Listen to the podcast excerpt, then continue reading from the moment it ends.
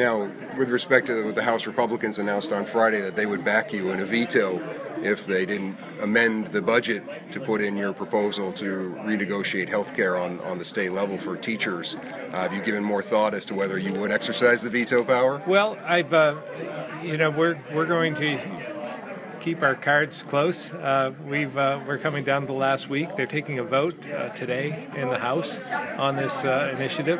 Uh, we'll see where that goes. I think it's going to be a very close vote. Uh, Are, are there the alternatives to vetoing it in order to get what you That's want? what. It, yes, I, I believe There there, are? are, and that's what I'd like to to work our way through. Would those I'd rather be- not. I'd would- rather not veto. would Uh, those be during this session, or would it have to be done in special session? No, it could be done this week. Okay. It could be done right now. When you think about it, uh, if, if there's $25 million uh, that could be saved, uh, it, we spend about $250,000 a week uh, to keep the legislature in session.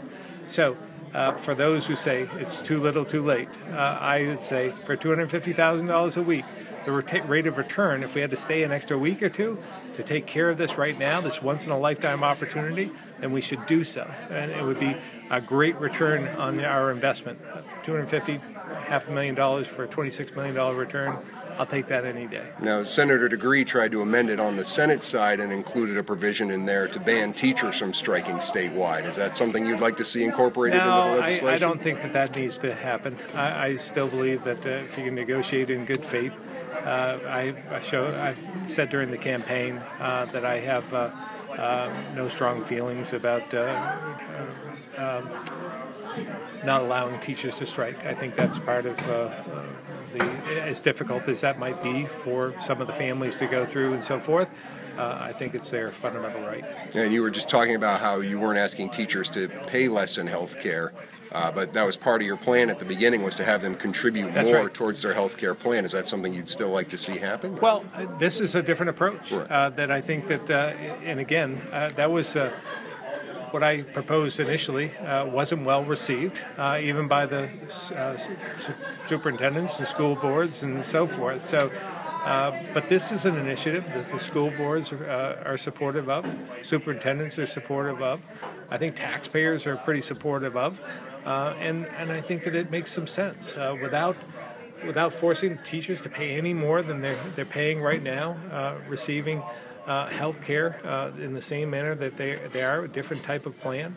I think that uh, for Vermonters, we could use the money for investments, whether it be early childhood care and learning or higher education, reducing ta- property tax burden, or, or uh, backfilling the re- teacher's retirement.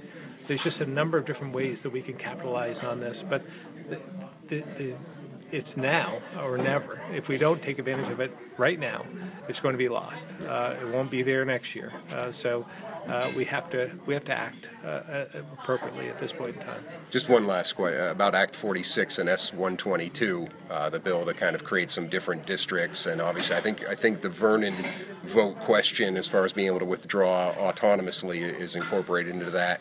You're obviously in a part of the state that has been resistant to these Act 46 Right. changes. Uh, are you happy with that piece of legislation and what it does to kind of accommodate people? Yeah, I think there needs to be a little bit more flexibility within Act 46. So I'm, I'm seeking that flexibility as well. But eventually, uh, you have to, to face the fact uh, that because of our declining population, school population, student population, and uh, and and this low uh, per pupil uh, teacher ratio, uh, that we have to do things differently. Uh, so we're going to be forced uh, unless we can turn this economy around bring more students in, more families, more population. That's the answer. And uh, so, from a long term perspective, that's what we should do.